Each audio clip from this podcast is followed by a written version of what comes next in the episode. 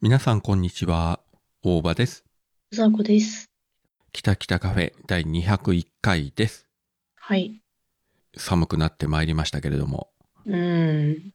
皆様いかがお過ごしでございましょうかなんかさ、やっぱちょっと、秋なくない夏冬な感じするんだけど。そうね、急激に一気に、あの日本全国気温が下がって、うん。これでまたね、体調崩す人が多いと思うんですけれども、うん、そういえばうさこはその後、体調はどうですか体調いいんじゃない味覚はどうなったちょっと戻った気がするよ。味。気がする。ってことはまだ完全には戻ってないと。まあ、今が7、8割なんだろうね、きっとね。やっぱり結構かかるね。そうだね。でも声はだいぶ戻ってきた気がするけど。そうね。声は、まあ、ここで今聞いてる限りは、うんいつも通りに聞こえるんで、やうん。っぱり味覚障害って本当に自分なったことがないので想像しかできないけど、あれ、あのさ、普通の風邪でもなったことないあんまり味わかんないとか。いやー、幸いなことにないですね、今のところ本は。当。わかんないよね。味がわかんないってわかんないよね、言われても。まあ想像するしかないからね。うん。今まで風邪ひいて熱出すこともあるっちゃあったけど、その味覚がなくなったりとか食欲がなくなったりとかいうことは幸いなかったんで、うん。運がいいだけかもしれないし、この後ね、どうなるかわかんないけど。うん。いや、まあ、何にもないことに越したことはないんだよ。いやー、でもね、これだけ急に一気に冷えてくるとね、うん。まあ、インフルは別にしても普通に風邪ひくとかいうことは十分あり得るんで、そうね。北海道の方もかなり気温が落ちたみたいで、ねえ。何雪降ったらしいね。らしいですうね。ん。ついこの前まですごい猛暑とかね、真夏日とか言ってたのに、うん。なんすかね、この急激な落差というか。だって、なんか11月入ってからもなんか暑いみたいな。なんか真夏日のとこあるみたいな。あの、ニュース見てると、大体あの、名古屋あたりがね、よく、あの、出てて、うん。名古屋駅前の見慣れた風景がねよく映ってたりしたけど、うん。まあさすがにもう真夏日とかはないんじゃないかなと思いますけどねまあ、さすがにね。でまあ何やかんやとももう11月もね中旬なんでうん。というかもう今年が終わりますけどねあと1ヶ月半ぐらいで本当だよね。なんか、今年何やってたんだろうと思うけどね。何やったかと言われるとまあ特段何かってこともないんですけどねうん。 3月に大阪のあのポッドキャストフリークス行ってうんね、7月に、ね、16ビットの笹山さんのライブに行って、ああ、そうか、それ今年か。そうよ。忘れてた。一泊二日でどこかに行ったっていうのは、あ、あと、まあゴールデンウィークに出雲の親戚のうちに行ったっていうのもあったけど、うん。まあ大体、いつも行ってるところに行ったような、そんな感じでね。うん。うん。来年、いよいよ退職なんで、そしたら行動の自由が手に入るんで。うん。で、その一方で、うん。うち夫婦で言ってるのが、うん。あの、時間ができたらね、うん犬とか猫とかね、動物飼いたいねとか言ってるけど、うん。とはいえ、ここで犬とかね、飼ってしまったら、うん。旅行に行くのがまたね、あれだなとかいういね。やー、そう、そこね。それなのよ。置いていくわけいかないし、うん。動物ね、連れて泊まれるホテルもあるけど、それでもかなりね、やっぱり行動の制限があるからね。そうね。自家用車で行く範囲に限られちゃうからね、さすがにそう。ね、新幹線に犬連れで っていうのはちょっとねね新幹線とか飛行機とかさ。金魚とかさそれぐらいだったらねまだ買えるかなという感じだけど、うん犬猫はちょっと難しいよね。そうなんようね、ん。 YouTube でそういったあの動物のね面白動画とかよく上がってるけど、うん。うん、それを見て心を和ませてるというのがね現状ですけれどももう自分でさ、自分のことは自分でできるようなペットがいいんじゃないだったら心配ないもんね。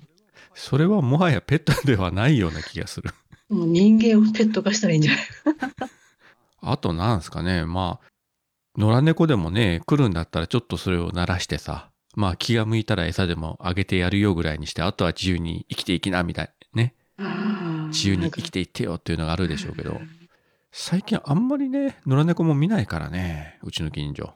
そうだねっていうかさ、ほんとなんかいなくなって、昔なんかさ、野良犬とかじゃんじゃん走ってたじゃん。今いないもんね。まだ野良猫はね、いるっちゃいるけど、野良犬は本当にいないよね。いないね。本当にもう捕まっちゃってね、処分されたみたいな感じで。うん。自分の子供の頃はね、普通にその辺りにね、犬いたけどね。いた、もうさ、しょっちゅう追いかけられてさ、野良犬にもうめっちゃ全速力で逃げてたよ、怖くて。まあ、それがね、普通だったけどね。うん。そうね、野良猫はまあ、時々見るけど、本当に野良犬じゃいなくなったね。いないね、ほんとうに。ん。まあ、その代わりにね、あの、散歩をさせてる風景というのはね、よく見ますけれども。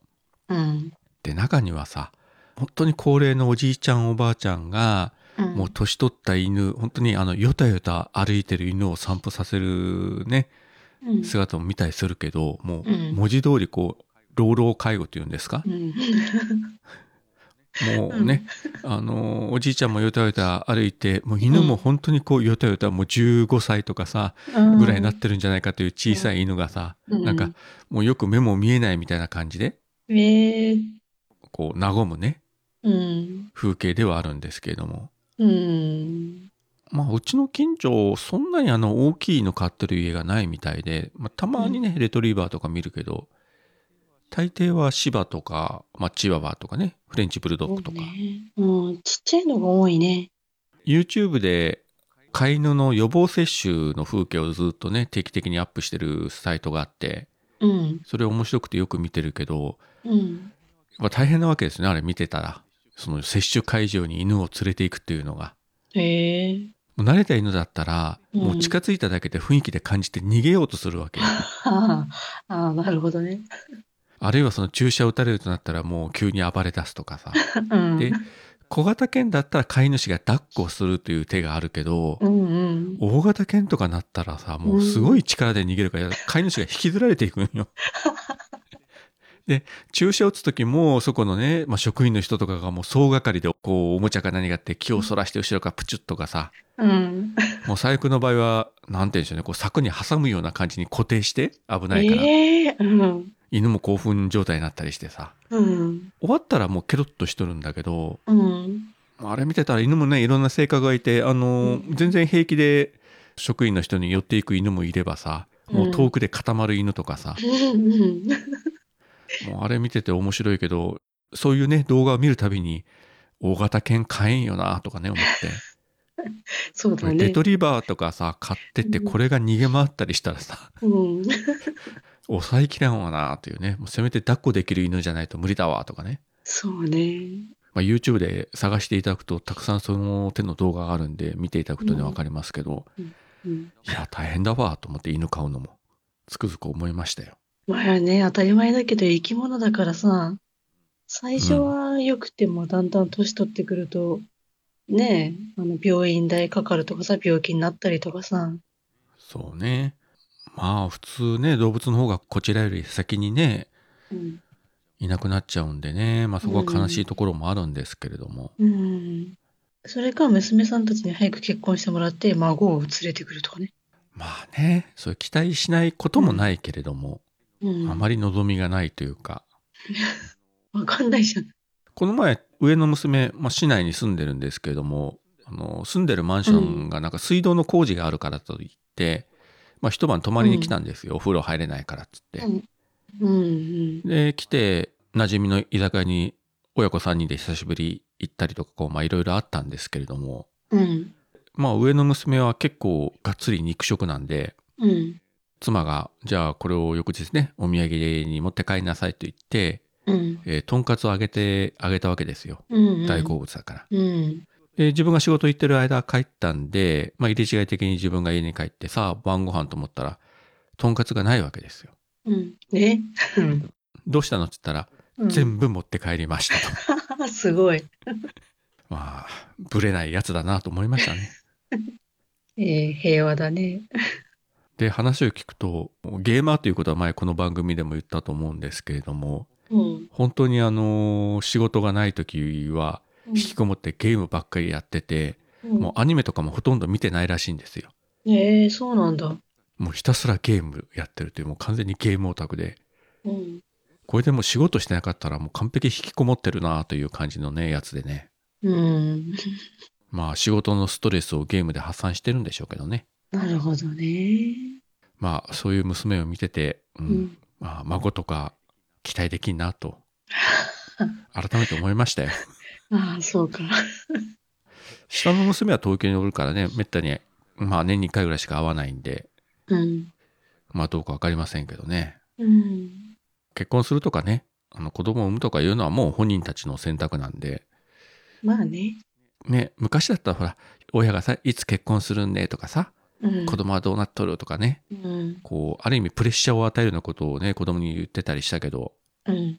もう今はね、そういう時代じゃないしね、もうそうね。娘たちがもう、ちゃんと食っていけるんだったらね、仕事して、まあ、あとはじゃあ好きにやってなさいよと。まあ、人にね、迷惑をかけない限りはと。うん。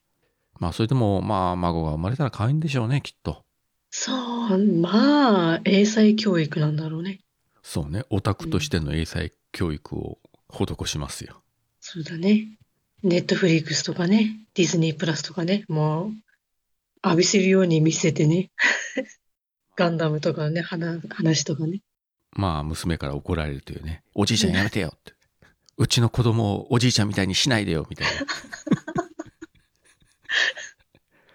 ねえでもさ、それはさ、男の子だったらいいけど、女の子だったらどうすんの女の子だったら、まあ、さすがにね、どうでしょうね。まあ、わかんないけどね。わかんないよ。女の子でも興味持ち出してさ、ガンダムとか見始めてさ、ギフとか言うかもしれないじ下手したらうさこみたいに、あの、私の推しはロキ様ですとかさ、ゃん。言い出すかもしれんしさ。 言いい出すかもしれない。わかんないよね。や、わかんないよね、これまた。うん、うん。まあ、それはそれでいいんですけども。うん、多分ね、大場さんの血がね、入ってるからね、まあ、オタクの、オタク避けられないと思うんだよね。なんかそのさ、悪い遺伝子が さ、あの、残されるみたいな言い方やめて。いや、多少は影響を与えるんじゃないかと思うちの妻がね、昨日だったかね、なんかアニメを横で見てて、う。うん。あの、このキャラクターの声優は、あの、別の番組の、あの声当ててる人よね、とかさ。うん。うん、でふんふん、まあ、よくわかったね、って言ったらさ、 うん。もうあなたと一緒に暮らしたおかげでさ、もうこんなアニメオタクになってしまって、みたいなさ、あたかも私が悪者のようにこう言われるわけですけどね。うんまあね、まあ、しょうがないね。この大場さんと結婚したばっかりにこんな、みたいな。だから言うんですよ。いや、おかげで人生がね、豊かになったでしょと。うん。うん。あなた独身でいたらね、一生見ないようなアニメがね、たくさん今見ることができるわけで、うん。世界が広がったじゃないですかと。うん。うん。いうふうにね、一応言ってるわけなんですけどね。いうん。いい方にね。や、わかんないよね。これはね、どういう相手と結婚するかによってね、全く違ってくるんでね。まあでも、幸せだと思うよ、奥さんは。まあ、大場さんも幸せなんだと思うけどね。いや、まあ自分はね、幸せですけどね、向こうが本気でどう考えてるのかよくわかりませんけれども。いや、だって、まあ、まあ幸せだと思うよ。こなかなかだって大場さんみたいな人いないからね、本当に。私たびたび言うけどさ。今度うちの妻に会ったら面と向かってそう言ってあげてくだ さい。いや、本当ね、世の中のね、男なんてこんなにね、大場さんぐらい家事しないから洗濯。朝早くから起きて洗濯回してとかさ。 普通やらんで。うん。まあそれも人それぞれでね、まあいいか悪いか分かりませんけれども、うん。配信するよ夜のゆいろく本当だべしいいんでしょうはい、配信するよ夜のゆいろくそれでは皆様聞いてみてね今週もハッシュタグの紹介をしていきたいと思いますけれども、はい。これは藤崎成美さんからスレッズの方でいただきました。はい。新しいイラストかわいい。うさこがうさぎってことは、大場さんははてな。200回おめでとうございます。といただきました。ありがとうございます。ありがとうございます。ちょっと説明したいんですが、実は前回触れなかったんですけれども、うん。前回配信分からこの「キタキタカフェ」のポッドキャストのアートワークを変更しております。はい。で、非常にあの可愛らしいね、アうんートワークに変更したんですが、うん。これを書いてくれたのが島次郎さんですね。はい。切れてる糸電話で、ね一緒にやらせていただいてます。非常にね、素敵な女性なんですけれども、うん。えー非常に素敵なんだけども、すげえ重度のゲームオタクなんですが、その意味ではうちの娘とそっくりなんだけど、そうね。ただですね、これですね、この「キタキタカフェ」ってもう第1回からずっと、まあ、シーサーブログを使って配信してるんですが、うん。えー、Spotify とか Overcast とか、えーそういったあのアプリで聞いていただくとアートワーク変更されてるんですが、うん。なぜかうん。 Apple Podcast だけが変更がされておらず、うん。これについてはですね、現在あの Apple の方にあのメールで事情を話してですね、なんとかなりませんかねっていうお願いをしてるところなので、うん。この201回が配信時点で治ってるかどうかわからないし、治るかどうかもわからないんですけれども、うん。通常ね、Apple Podcast でこの番組聞いていただいている方は、どんなアートワークになってるかっていうのを、まあ、Spotify とかね、他のアプリの方で、えー見ていただければと思います。はい。どれで聞いたってあの音源は同じものなんで、えーうん違いは全然ありませんけれどもね。うん。あの、Apple に問い合わせするからね、あの、英文でメール送らないといけないんで、一応 Google 先生に翻訳してもらって、うん。えーあれこれ今してる最中なんですけど、果たしてどうなりますかと。うん。で、いよいよ変わらなければ、他のところから配信を、よくあるのが、その、ポッドキャストの配信サイトをお引っ越しするという方法もね、まあ、うんあるっちゃあるんだけど、うん。若干ややこしい部分とうまくいかなかったら、あの、今までフォローしてくれてた人が切れてしまうというね、デメリットもあったりするんで、うん。そこまでして変えるぐらいだったら、まあ、このままでもいいかなって気にもね、なってるんですけれども。うん。うん。はい。そしてお次は、えっ、と、セリーさんからですね。うんえっと、電化製品増やすと物がかさばらないのだろうか、わら。キタキタカフェ的におっさんずラブは綺麗な BL ですかといただきました。ありがとうございます。ありがとうございます。で、えー電子レンジは相変わらずですかうん。相変わらず。いや、うんうんと言われてもさ、 そうなんだよ。本当に私さ、もうなんか使わなさそう。使わないで、なんか、あの、中古屋さんに持っていくような勢いなんだ けど、持って行ってくださいって。リサイクルショップ電話して。何のため買ったのなんでもね、チンして食べれるっていう意気込みで買ったんだけどね。いや意気込みというか、事実としてチンして食べるために買うんでしょ、あれは。まあね、意気込みで買うわけでもないけどさ、そんなもんでもないけど、うんなんかね、ちょっと予定と狂ってきたね。もう何の予定かがよくわかんないんだけど。おかしいな、こんなはずじゃなかったんだけどなーって多分電子レンジも思ってるよ。 本当にね、うん、何度も言うように、うん電子レンジに心があれば彼は泣いてるよ。泣いてるね。いや、でもね、まだね、まだ上だけだから、あの、中はまだ大丈夫だから。ね、あの、いや、何とが大扉丈を、夫なんだよ。扉開けて物しまうようになったらもういよいよ終わってるけど、まだ上のね、天板だけだから。物置いてるだけだから大丈夫。いや、これから寒くなってくるからさ、うん。ね、食べ物を温める必要がね、今まで以上にあると思うわけですよ。あ、じゃあもうこれからじゃん。もう全然間に合だから例えばね、牛乳をあた温めてね、う。うん。チンして飲もうとかさ、うん。なんかいろいろあるわけじゃないですか。うん。ご飯温めようとか。うん。なんでそう消極的な返事になってるのかがよくわからんのだよ。うん、いや、今のご飯温めてっていうところで、ああ、そういえば炊飯器ってふっと思い出して。 もうダメだ。もうそのうちさ、パックご飯も温めずにそのままね、うん。バリバリ食ってしまうようなそんな感じになりますかねいや、さすがにね、さん、ちょっとさすがにそのままでは食べれないから、パックご飯はね、あれなんだよ。あの、フライパンでこう炒めてさ、チャーハンみたいにして。普通にチンしたらさ 普通にご飯として食べられると思うんですがいやそらチャーハンもいいですけどさ うん。うん。毎回毎回チャーハンっていうのもあれでしょ。うん。大丈夫よ。これからよ。これからこれから。はい。お次は黒柳りんごさんからです。はい。 200回おめでとうございます。予想通りいつもと変わらず、ゆるゆるなお二人にニヤニヤしました。体温計生開封ありがとうございます。おもむろに開けて熱測り出すから笑ってしまいました。味覚回復には亜鉛がいいと聞きましたよ。早く回復しますように。といただきました。ありがとうございます。ありがとうございます。そうよね。収録中にね、ガサゴソうんガサゴソ、やっ開てけたてピねッ。ピーとかねうん。普通しませんけどね、そんなことは。なかなか、ポッドキャストでもないんじゃないそんな人やってんの。ねうえ。んいや、ないと思いますよう。ん。あと、味覚回復には亜鉛だそうですよ。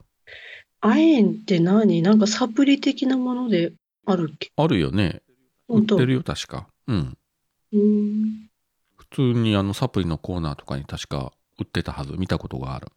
本当そんなに高くないからね、普通のサプリのあれだから。うん。何千円とかそんなもんじゃないんで。そうか。もうちょっと早く知ってたらそれ実験できたのにね。亜鉛で味が戻るのかって。そうね。まあ、今からでも試してみたらそうね。まあ今、7、8割ぐらいだから、試してみるか。まあ、人体実験をしてみて、まあ、その結果をね、またこうそうだねあの報告していただければ。はい。お次が、えーっと、ゆかさんからですね。200回おめでとうございます。特別なことも面白いだろうけど、この変わらない感じも安心します。昨年親子でコロナになった時は、息子が味覚障害になって、元に戻るまで1ヶ月かかったらしいです。G は北のこちらでも飲食店や郊外の物質とかにもいるらしい。油断大敵です。適用欄の連絡はこちらへが、うさこさんの初恋の人へ発信してるのって一瞬思って笑ってしまいました。といただきました。ありがとうございます。ありがとうございます。あやはり味覚障害がね、1ヶ月かかったと。そうか、1ヶ月か。なかなかね、いまあ1ヶ月で治ればね、もちろんいいけどね、うやっんうん。ぱ皆さん大変ですよね、一度かかると。そうね。まあ、それだけ、なんか未知の、ね、菌、菌ウイルスか。そして、えー G はうん。どこにでも出ると。うん。やだね。もう、マジで G め、めっしろと思うけど。出てくる前に、あの、薬とか置いとった方がいいよ。あの、ほら、ゴキブリの通り道に置くやつがあるじゃん。そうね。そうね。もう、こっから入ってくんなよって。うん。そうそうそう。大体あの、まあ、食材置いてるとこと、あと、水回りね、流しとか、うん。出てくる前にあれは置いてた方がいいみたいですよ。確かに、結界貼っとかなきゃいかんね。まあ、結界というかね、うさこの呪いというか、そうだね。呪われるね。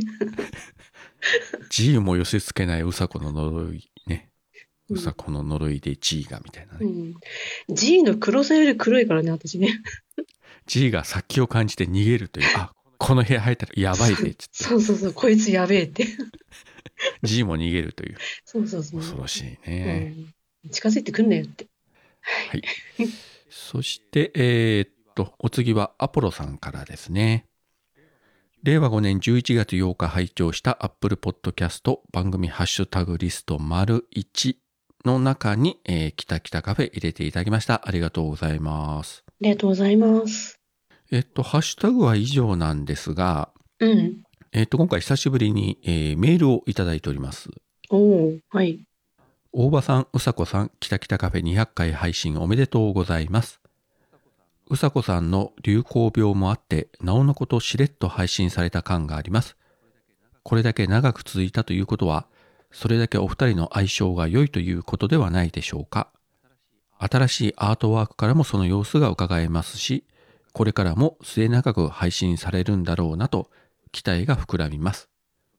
それにしても、この記念すべき回に、うさこさんは収録中でも構わず体温計の封を開けるという、ポッドキャスト界でもなかなか遭遇することがないエピソードも聞けて、思わず声を出して笑いました。大場さんもまるでお世話係のような優しい対応に改めて思い返すと、あれ立場逆じゃないと、年上を敬うという社会では慣習として扱われるはずなんですが、キタキタカフェではこれが当たり前なんですね。ではこれから寒くなってきますから、どうか体調を崩されませんよう、特にうさこさんはお体、えーご自愛くださいませ。マッシュより。ということで、マッシュさんからメールいただきました。ありがとうございます。ありがとうございます。ほらね、うん。この記念すべき回に収録中でも構わず体温計の封を開けるという。いや、私にとっては200回も1回も190何回も変わらずなんだよね。 知ったこっちゃねえって。うん。ポッドキャスト界でもなかなか遭遇することがないエピソード。まあ確かになかなか遭遇せないでしょうね、こういうのは。そうでしょそういうね、あの、誰もやらないことをやるのが私だから。まああれね、今日本のポッドキャストもね、何百番組か何千番組あるかわかりませんけれども、うん。収録中にね、体温計の、えー封を開けるとかいうのはさすがにないでしょうね。うん。やってやった感はあるけ どね。普通やらねえだろうっていう。リスナーの心に爪痕を残したぜ、みたいなね。まあ、爪痕残してやろうっていう気はさらさらないんだけどね。なんか普 通に、あ、じゃあ開けようか、測ろうかみたいな感じで。まあ、そもそもこれが収録されてるっていうね、ことをうん。忘れてるよね。忘れてるっていうか、まあ本当にこれが全世界に流れるっていう気持ちがあんまりないからね。 恐ろしいですよね、これ。全部垂れ流し。うん。まあ、それでも自分は一応こう収録してるというね、まあ、当たり前だけども今マイクの前で喋ってヘッドホンしながらね、うん、こう喋ってて、まあ、いつもとね日常とは若干違うモードで喋ってるわけなんですけれどもうん。あうさこはもう完全に普通通りだもんね。そうだね。なんか週一喋るおじさんみたうい んな。親戚のおじさんみたいな。まあ確かにねうん。これだけ長く続いたということはお二人の相性が良いということではないでしょうかというねあれ来年2月で何年目だっけ丸6年ですね ?6 年丸6年だ7年目2018年2月から、うん、うん。だから、2024年ですよね、来年。だから来年の2月で7年目突入ですよ。 7年目すごいね。7年って生まれた子が小学生入るぜ。まあそうですね。うん。まあでもさ、我々よりさ、こう長くやってる番組さんもたくさんありますからね。もう10年以上というのは。ねえ、みんなすごいよね。そう考えたらすごいっすよね。もうんう、ね、もうポトフさんのように、本当にポッドキャスト黎明期からね、今もずっとやってる方もおればさ、うん、ね、徳松さんとかね、もめのさんとかもね、もう10年いってるでしょ ?10 年過ぎてるかも。うん。ね、そういう方々がたくさんいますからね。うん。それに比べりゃさ、うちらがね、200回だとかね、うんうんなんか6周年だとか言ってもさ、うん。まだまだ若輩者ですよ。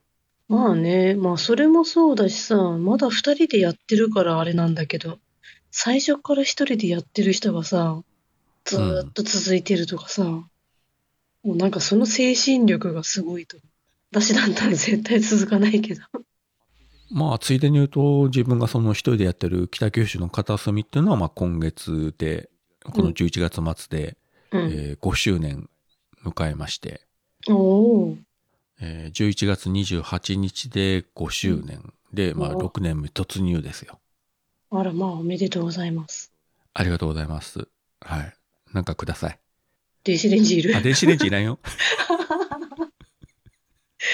早い。返事が早いよ。いや、うちには現役の電子レンジがありますから、それはいいです。そうだよね。まあまあ、それはいいですけれどもね。うん。まあでも本当にね、よくよく200回、まあ途中でお休みしたいとか、まあいろいろあったりもしてますけど、うん。まあ継続は力なりじゃないですけれどもね、この後もおそらくこんな感じで、えー、だらだらっとね、ついていくんじゃないかと。そうだね。まあ、だから本当に無理してないもんね。何かあったら休んでいいよみたいなさ。また復活できたらやろうみたいなね。何が何でも毎週配信しなければならないとかさ、うん。あのそういう固い決意は全くないもんね。あ、うん今週も休もうかね、みたいな感じでね。うん。ちょっと忙しいし収録できないから休もうとかさ。そうそうそう。ゆるいもん本当にそんな感じ。うん。まあ可能だったらね、まあできるだけ毎週配信したいんですけれども、うん。まあ、そんなゆるさだから続くんだろうね。もうきっちり毎週日曜日配信とか決めてね、うん。もう何百回も何年もやってる番組さんもいろいろあるわけじゃないですか。うん。そう思ったらやっぱりすごいよなと思って、すごいね。一応配信者の端くれとしてやってるからこそ、きちんきちんと毎週やってるね、その番組の配信者たちのね、苦労っていうのがわかるんで、ういんや。本当にね、頭下がりますよ。ほんとね、すごいよね。うん。うちらみたいに適当に喋って、適当に、まあ、今週休もうとか言ってるようなうん配信者がさ、あんまり、いや、200回もやってきましたぜ、とかさ、うん。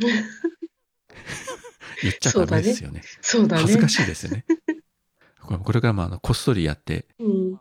まあこれで例えばまあそうね、1000回とかなったらまあちょっと自慢してもいいかもしれないけど、いや、前回行くまでうちら生きてないと思う。